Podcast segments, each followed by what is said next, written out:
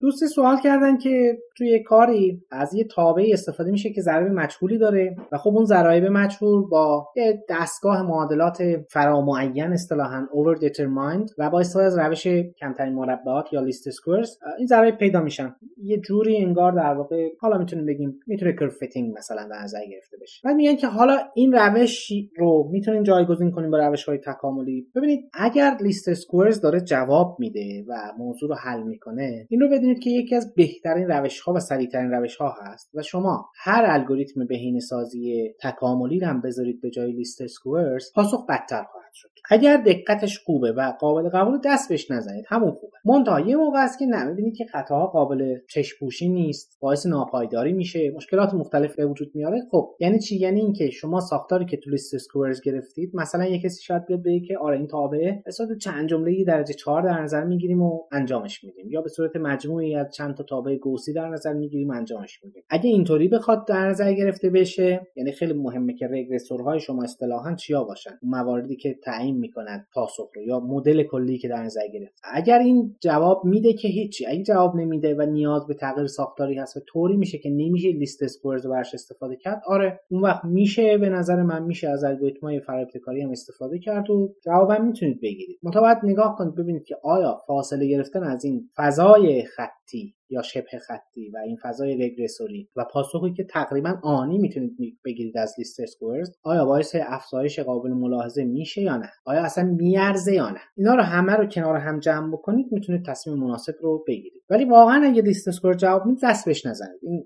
اتفاقا یکی از بهترین روش ها هست و می‌تونید تو خیلی از کاربردها هم ازش استفاده